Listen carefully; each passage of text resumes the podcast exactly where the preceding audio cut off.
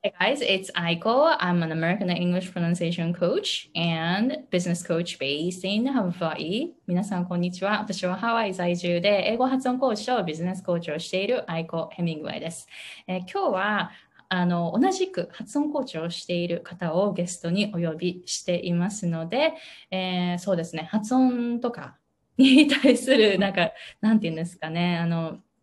えー、話をですね、していこうかなというふうに思います。じゃあ、ヨゴさん、今日はよろしくお願いします。はい、よろしくお願いします。Thank you very much for having me here. My name is Yoko Watanabe. I'm an English pronunciation coach based in Chiba Prefecture in Japan. I used to work as a flight attendant for one of US carriers called Delta Airlines. I had been working there for over 20 years and I learned a lot and experienced a lot there. So I'm teaching English pronunciation and how to communicate with native speakers to people who live in here, Japan, based in Japan, but they have to use English at work, um, just like old myself, old me. So I'm so excited to share my experience with you. So thank you very mumuch for having me here, Aiko-san. Uh, thank you. Thank you for thank you for coming to my show. So um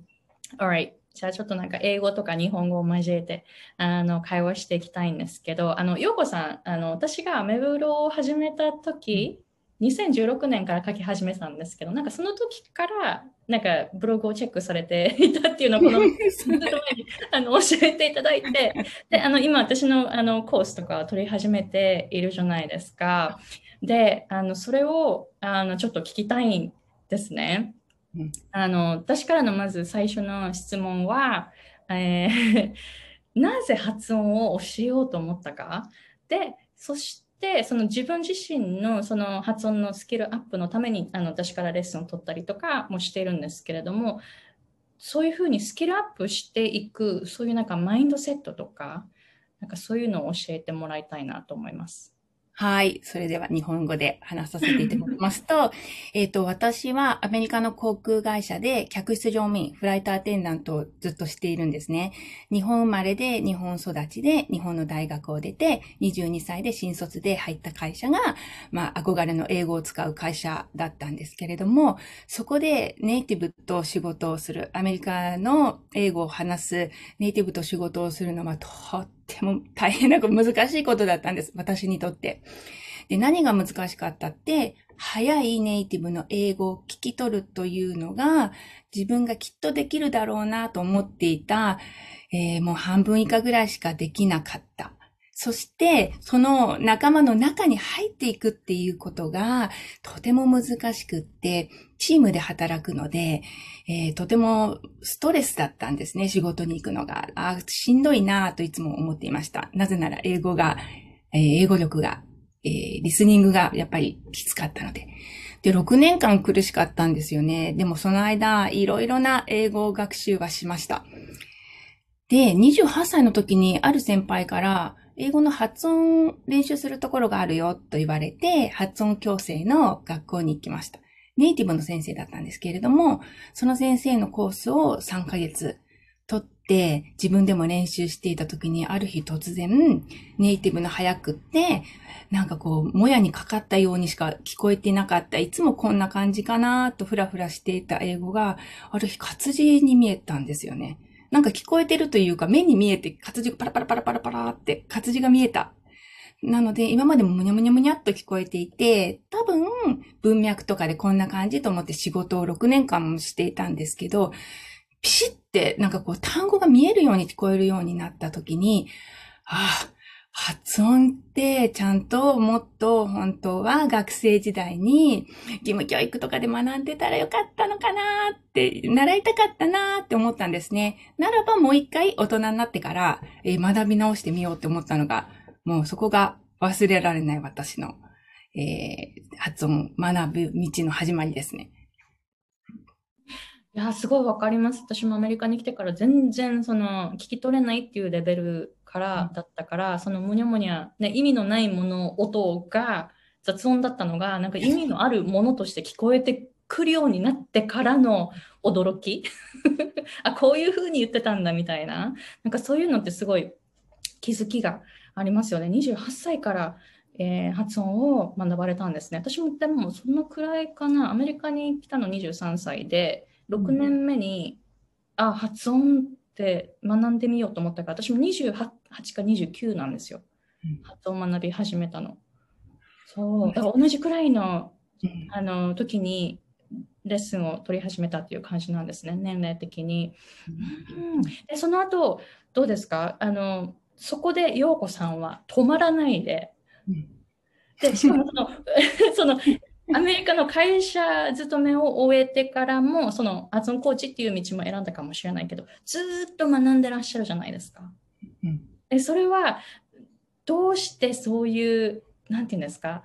他の人は多分これくらいでいいかなって終わ終わっちゃうところを、陽子さんは、いや、もっと上があるんじゃないって目指し目指していってるんですよね。その辺はどういうふうに考えて、ずっと練習をしてるんですか？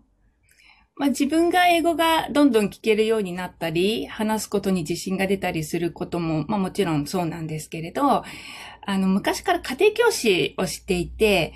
アメリカの会社に勤めてるっていうと、ちょっとうちの子の息子の英語見てよなんて言われたりするんですけれど、その時に発音を教えるとすごくみんな嬉しそうだったんですよね。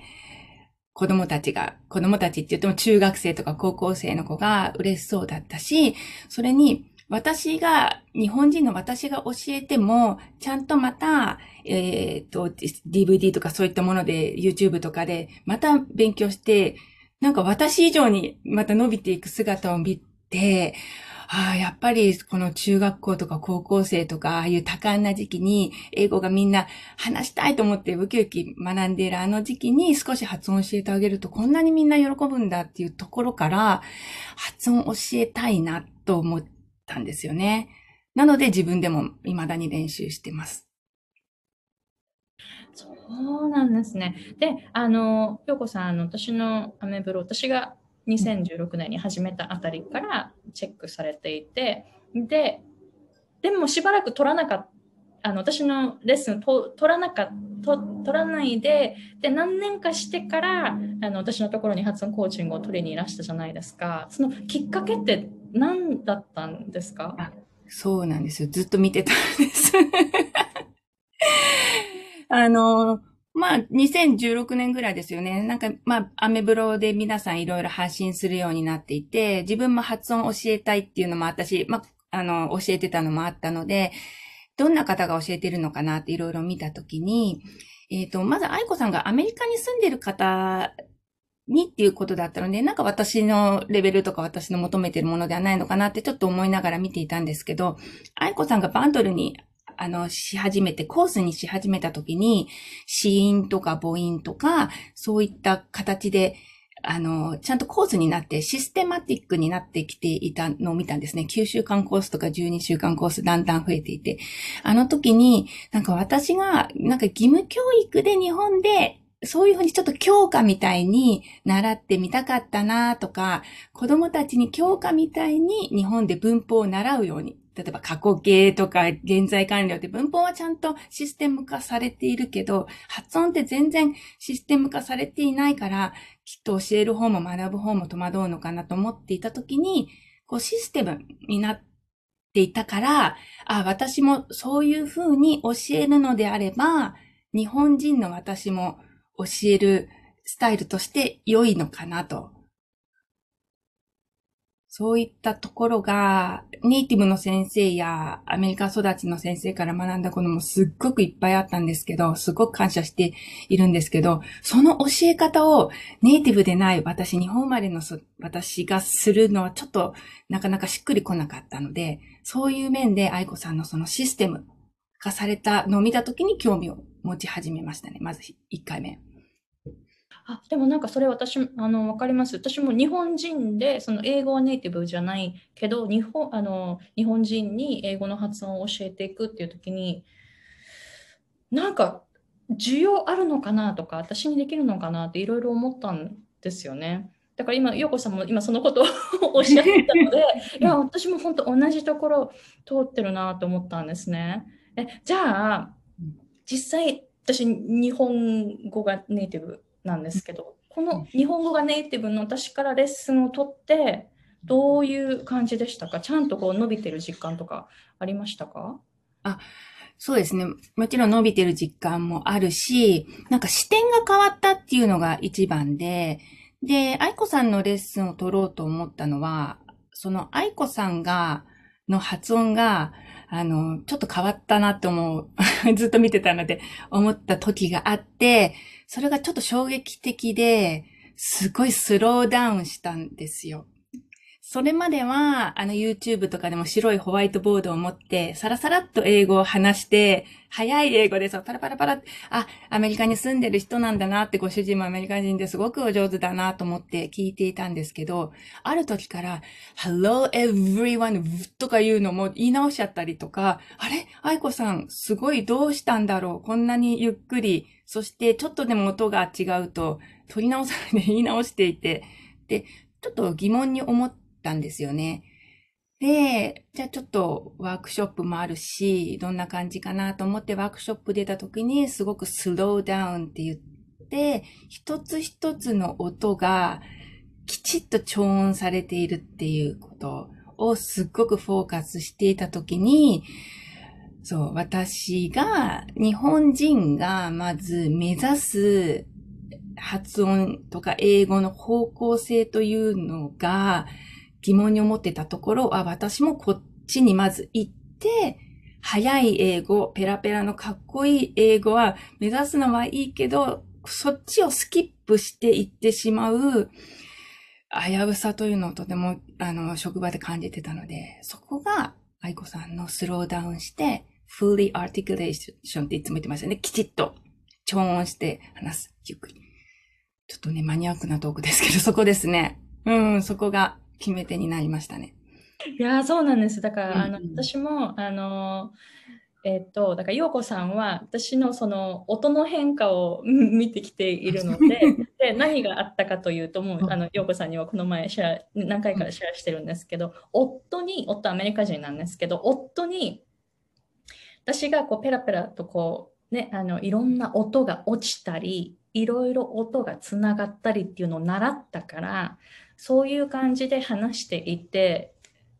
でも夫は、いや、英語のネイティブスピーカーはそんな話し方はしてない。全部の音を一個一個全部発音してるんだよっていうことを私の夫はずっと言ってきて、で、でも私はその夫の言葉をあのこう聞き流して学校で学校とかそういう本とかで習うそのリンキングだのリダクションだの音が落ちるだのいろいろこう習ったところを習ったんだから私こっちやってるんだよみたいな 感じで聞く耳を持たなかったんですね。で12年くらい。で12年経って夫の言うことをちょっと待てよと。なんか聞いてみようかなって思ったんです。夫が言ってることをこうじーっと聞いてちょっとこれ実践してみようかなって思ったんですね。で、実践して、そのアーティキュレーションをすっごいこう練習していったら、音がすごい聞こえるようになって、ですごい衝撃的だったんですよね。だって今までリンキング、リダクション、音つなげる、つなげる、つなげる、そういう感じでパラパラ早く発音できるようにっていうところばっかりを目指していて、音の聞こえ方っていうのに注目してなかったんですね。自分がどう話すか、自分がいかにどう早く話せるかっていうところだけにフォーカスしてたから、聞いてなかったんですよ、音を。なんか聞いていたつもりだけど、ちゃんと聞いてなかったんですね。なんかそれにすんごい気がついて、なんか世界が一気にわって広がったんですね。なので、その、それから夫、その夫が言ってることをだから12か12年間聞き流していたから、もうこれから夫が何かその英語の発音に関して言うことは、もう全部聞こうと思って、今もあのアドバイスとかいつも聞いてるんですけど、それをちょっとこう忠実に練習していくたびに、音の聞こえ方がガッて変わってくるんですね。なので、その陽子さんがあの見た私の変化っていうのはそれがあったんです。まず1回目のその12年間聞き流していた articulate every single sound っていうのを忠実にやってみた時の変化を陽子さんがちょうど見たんですね。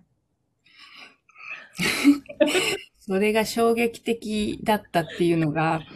あるのは、あの、ちょっと私の話になってしまうんですけど、私が機内でいろいろな方の英語を聞いているときに、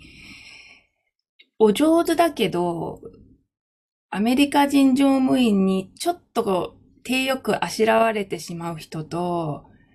結構ゆっくりはっきり、ちょっとよく聞くと日本語英語っぽいような人でも、ちゃんとアメリカ人がその問題解決をしてくれるっていうような人がいまして、私がイメージする早いペラペラ滑らかな英語っていうのは、もちろんネイティブの人だとか、もう幼少の頃からアメリカに住んでる人はまたちょっと別格としても、そういうことを、そういう私がイメージしている上手な英語を喋ってる人が必ずしも問題解決するとか、信頼を得るとか、聞く耳を持ってもらえるとか、そういったことと比例してないっていうのが、すごく、えー、フライトしてた時に興味があって、というのも私もペラペラを目指していましたから。そうすると、ちょっと手よく本当にアメリカ人とかに、ちょっと聞き、聞く耳を持ってもらえないとか、説得できないとか、自分のために動いてもらえないっていうことがあるんですけど、じゃあ、カタカナ英語みたいに喋ってる人が、そうかっていうと、そうじゃないっていう時に、じゃあ私はどんな発音と、どんな英語を目指せば良いのかっていうふうに考えてた時があって、まあ、その時に愛子さんがスローダウンしていたので、むむむっと思ったんですよ。あれ、なんとなく、うん、日本人日本人だから、じゃあ、ゆっくりであればいいとか、早く喋る必要ないとか、流暢を目指すなとかいう話では全然ないんですけれど、そのスキップしちゃいけないステップっていうのが、日本人の大人からのアダルトラーナーには、ラーナーにはあると思ってもやもやしていたんですよね、あの時。で、まあそれは私なりには愛子さんと解決した気持ちになっている。うん、うん。やっぱり日本人はちゃんとこの fully articulate。articulation ちゃんと母音子ですよね。きっと母音子なんてめんどくさいと思う方も、そんなのじゃなくて感覚でもっとっていう方もいるとは思うんだけれども、私たちは日本人だからどうしても練習しないと出せない音とか、練習しなかったらどんどん弱くなっちゃう音があると、早く流暢に喋ると滑舌が悪くて言葉に聞こえないっていうことに、私はもう20年ぐらい気がつかないかったかも、発音矯正をやっていたけれど、うん、そういうところですね。お伝えしたいのは私は。いやでもすごいわかりますよ。私もあのずっと気がつかなかったけど、でも一旦気がつくと、うん、その音の聞こえ方がもう全然違う音として聞こえてくるじゃないですか。はい、そうすると世界がなんかこうわって広がる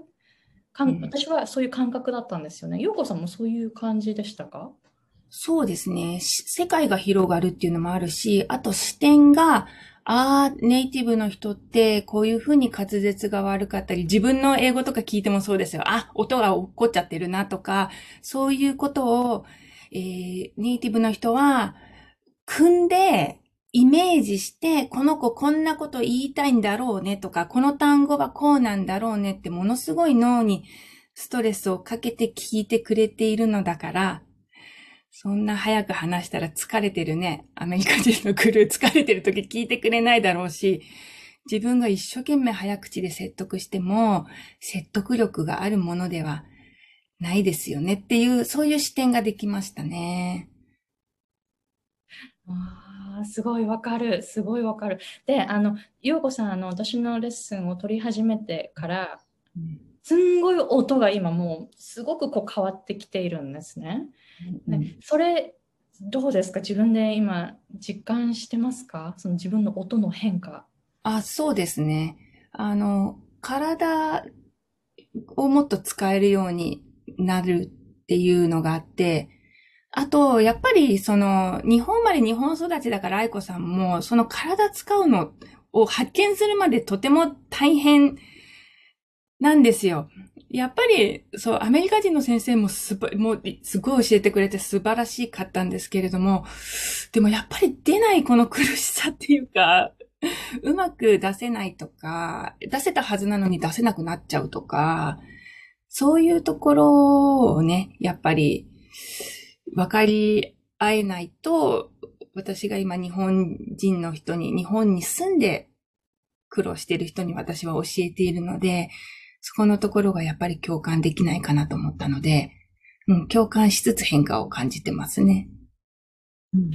いいですね、いいですね。私も、あの、今、あの、コーチングでいろいろ教えてることって、今気がついてることもあるし、まだまだ気がついてないこともたくさんあると思うんですけど、例えばだから今気がついてることって、だからアメリカに来てから21年かかってるんですよ、それに気がつくのに。だって学ばないじゃないですか。だから英語のネイティブスピーカーって自然と全部、あの、こう、ね、体をこうやって使って発音できてるから、日本人がどうやって英語を発音してるかっていうのも分かんないじゃないですか。だからこの前あった発見とか、あ、下顎ってアンロックしてるんだみたいな、なんかすごいこの前大きな発見があって、それは誰も教えてくれなかったし、自分でそれに気がつくのに、その違い、その日本人のその下顎がどうなってるかっていう状態と、そのアメリカ人の下顎がなんか、あ、違うんじゃないってやっと気がついた。そこに行くまでに21年かかったりとかしていたんですよね。だからこれってすごい時間がかかるものだって誰も教えてないじゃないですかこういうことって。だから時間がかかる。でも、だからこそ教えられるっていうのがありますよね。だから、うこさんも日本語ネイティブで、英語がセカンドラングエージだからこそ発音が教えられているっていう部分が絶対にあると思うんですよね。でそれって多分学ぶ側、学ぶ側からするとすごいこう、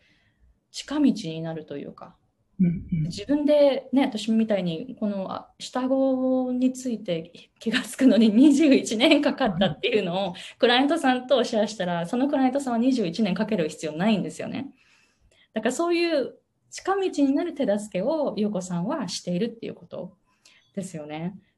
どう、どうですか？発音を教えていて、なんかそういうふうに思います？近あの、クライアントさんがどんどんこう、自分が、優子さんがすごい時間かかってできるようになったことが、クライアントさんがパッてできるようになっちゃうとか、なんかそういうことって結構ありますか？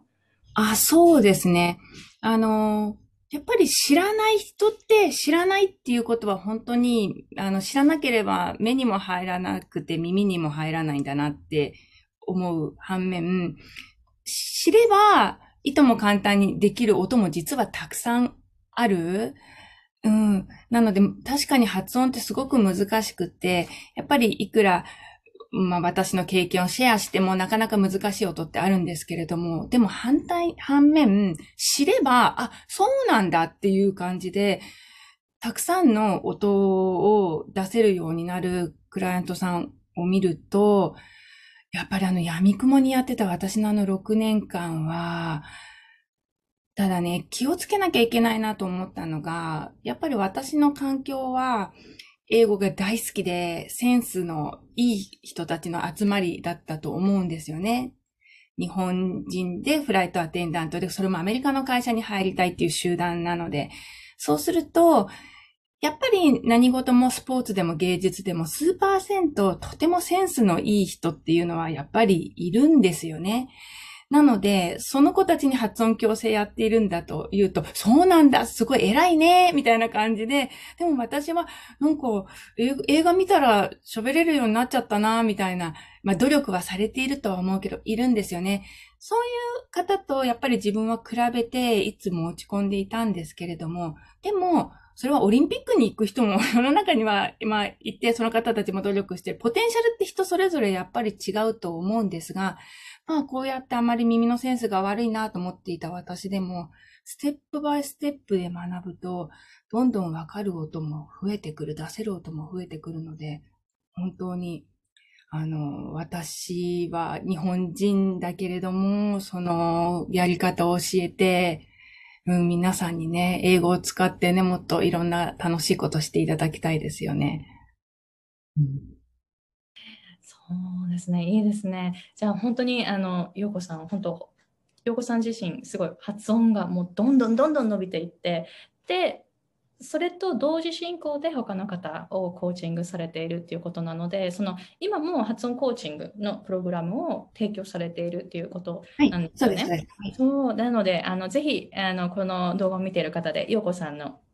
あのレッスンに興味があるなっていう方、えー、ワークショップを行うっていうのをこの前言ってましたよね。そうです。はい。ぜひあの教えてもらえますか？はい、えー、7月31日の日曜日午前10時からワークショップを行います。メルマガで、メールであのお知らせをしているので、ご興味ありましたら、あの、ご参加ください。今回は母音の練習。日本語ってあいうえおの5つの音しかないんですけど、英語って20、20以上あって、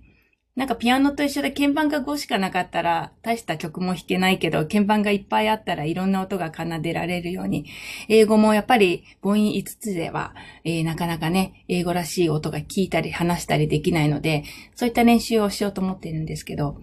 なんか私のグループレッスンは、あの、ベーシックっていうのがあって、ABC の A から Z、数字の、数字の0から10まで発音する、そこにフォーカスした講座があるんですね。で、私はフライトアテンダントの時に毎日発音練習するも時間と体力がなかったけれども、A から Z、0から10までゆっくりいろんな母音と子音を発音しながらすることで、仕事前のウォーミングアップになったり、それでなんとか発音キープできるようになったっていうのがあって、そういったこともね、ご紹介して、日頃どうやって練習を続けてね、いる忙しい中いけるかっていうこともシェアしたりしています。よかったらご参加ください。